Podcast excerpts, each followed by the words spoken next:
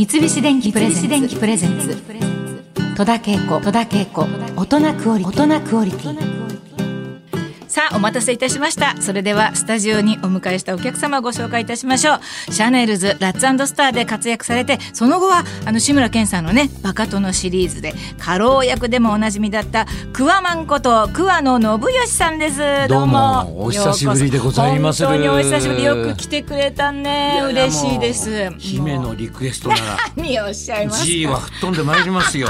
ありがたいことでございます、はいさあお父さん私あのー、ライブで一度お見かけしたんですけど、まあ、とにかくかっこよくてすごいダンディーで割とシュッとしてる感じだった。あの太ってたりとかそういう感じ。あの時でだってもう80とか。80歳ですね。ですよね。だよね。あれ考えられないそれを思うと。まあ80でラッパ吹いてんだからね。いやあんな80います、うん、あそんな言い方。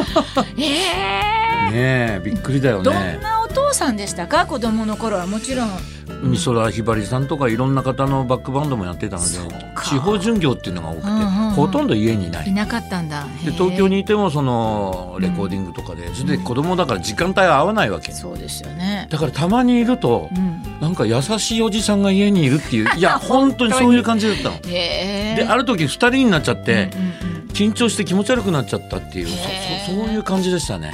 本当に、うん、そうなんだ、まあ、そんなクワマンはでもまあ子供の時にトランペット中古のやつを与えられて、うん、それなりに吹いてたんだと思うんですけれども、うんうん、小学校から中学校高校時代っていうのはどうなんですか？ちょっとやんちゃな時期があったりとか。そうね。小学校の時金管部なんかなかったんで。まあ、それは家で吹いてるっていうか「巨人の星」のテーマとか。はいはいはい、うんで中学は部活に入ったんだけど、うん、ブラスバンド部、うんうんうん、なんか面白くないんですよ。うんぱかぱっぱうんぱうんぱって行進曲ばっかり。で、ね。うん、でその時にフォークソングが流行った。うん、わかるよ同じ時代でフォークギターを買ってフォークソングに僕はフォークシンガーになりたいんだと、うんうん、そっちに行っちゃったの、うん。うん、そうなんだね。そうなの。でちょっとじゃあトランペットから外れてそうですね。離れて。うんそうなんだ。なんか、うん、お父さんとはあまり会ってないかもしれないけどなんか普通その思春期の時って少しなんかこうお父さんから離れたりとか親から離れたりとかそういう抵抗みたいなのなかったですか？全く。抵抗っていうかいやもういつも離れてるようなもんだから高校卒業して離婚しちゃうんだけどもう中学の時に、うん、あの別々に、うん、うん、だから高校卒業するまでは離婚しないでおこうとその親がね、うん、言ったんですよ、だからもう中学の時から離れてたから、なるほどね、じゃあもうずっとなんかあんまり密にはなってない。でも音楽っていうのでずっとね。そうそう。だから高校卒業する時にさ、就職か大学かって、俺はもう,、その時には父親の後を継ぎたかったから、で親父にやるんだったらっていうんで高校3年の時1年間ダンスホールとかキャバレーとか、そんな知ってるとこに、あの修行に行かされて、うん。で高校卒業してラテンコータっていうあのクラブに紹介されたのよ。ラテンコータ。それがプロ。は18の時でね高校卒業して、うん。になったんですね。うん、まあだからところどころ親父は助けてくれてたなるほどね、うん、やっぱりすごいですね。ちゃんと音楽でこうつながってるって言われがね。そうですね。そしていよいよこうシャネルズが大ブレイクして今ちょっとあの曲の間に聞いてたんだけど、うん、昔あのテレビのこうジャストの時間になるちょっと前の3分5分のところでなんかおじいさんおばあさんがなんかこうよく覚えてるよね。それね大森小劇団っていう。そうなのよ。私たちシャネルズがやってたんです。そうなんだよね、うん、だから社会のなんか風刺っていうかねおじいさん、うん、おばあさんがなんかあこんなことがあったね政治家はこんなことやってる場合かねとかそういうちょっとつぶやくそれクレイジーキャッツさんがもともとやってたのを僕たちもやりたいっていうんで。ちょっとリメイクみたいな感じでね。そうそうそうそれを見てたんですすごいな。本当にレアだな。本当でしょ？いや私本当それでね後々まあシャネルズかラッツかなんかそういう人たちがやってたんだよって聞いた時に、うん、ちょっと衝撃で、うん、え？音楽やってる人たちがあれやってたんだとしたらもう役者もお笑いの人もかなわないねって。いやいやいや本当に面白かった、ま、そっちの衝撃なんですか？衝撃いやいや。いや、ね、でもあの短い時間のあれをさ毎日あれ何時ぐらいにやってんのかなとか思いながら探してね見てたんですけども、ね、ありがとうございます、えーまあ大ブレイクして、はい。そしてまあラッツスターになってもうん。大人気バンドで、これ生活はそれまでとはもうガラッと変わったんじゃないですか？どんな感じですか？デビューして、えっ、とまあ給料制だったんだけど、ん。うん。初任給っていうのが、あのその前にバイトしてた運送屋さんより安くなっちゃったわけよ。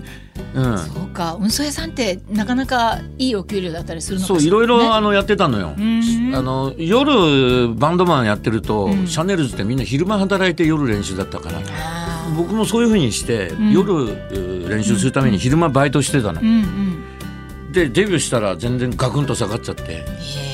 だからバイト続けてましたよ。あそうですか、うんうん。なるほど。西荻窪の駅前のビル建てたの俺だよ。覚えときます。じゃあ今度まだ立ってます？うんどうかな。最近行ってないけど 前通った時はここ俺建てたんだけどな。建てたって俺一人じゃないいやもけどさちろんね、うん。はい本当にそうですか。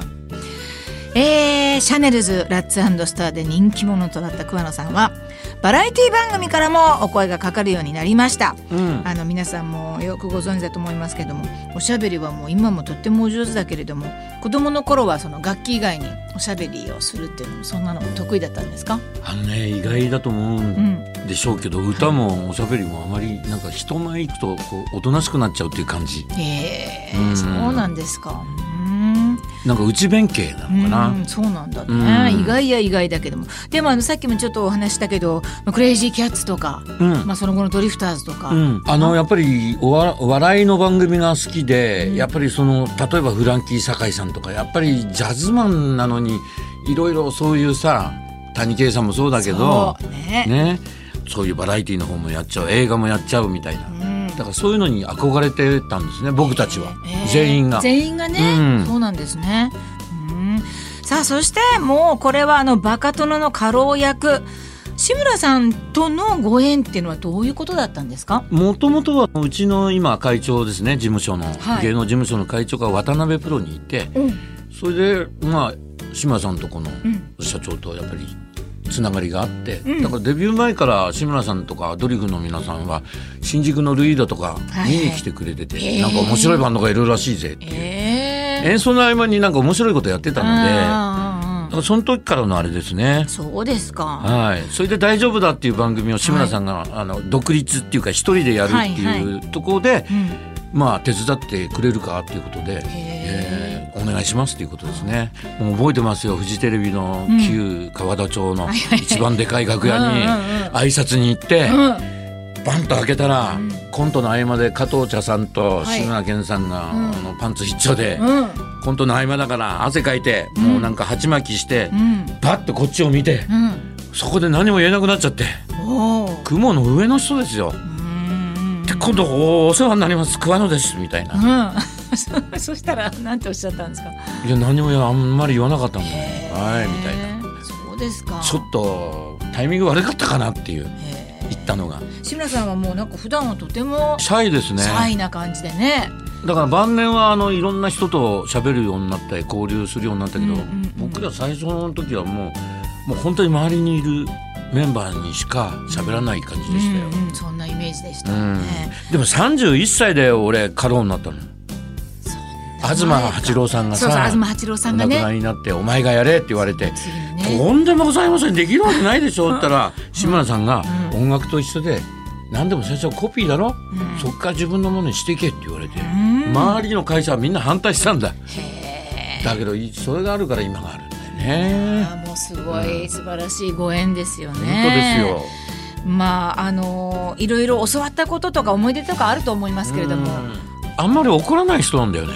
あはだから指導はするけど、ん。だってもちろん今度なんかやったことなかったから、うんうん一回あのスリッパでうん。叩くシーンがあったんだけど、はい。師匠だから思いっきり叩けないのよ。ああはい、うん。でもそれが終わった後あの人絶対止めないの。うん。間違えても。うんうん。志村さんは。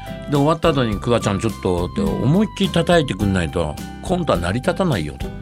思いっきり叩くからリアクションができんだからね。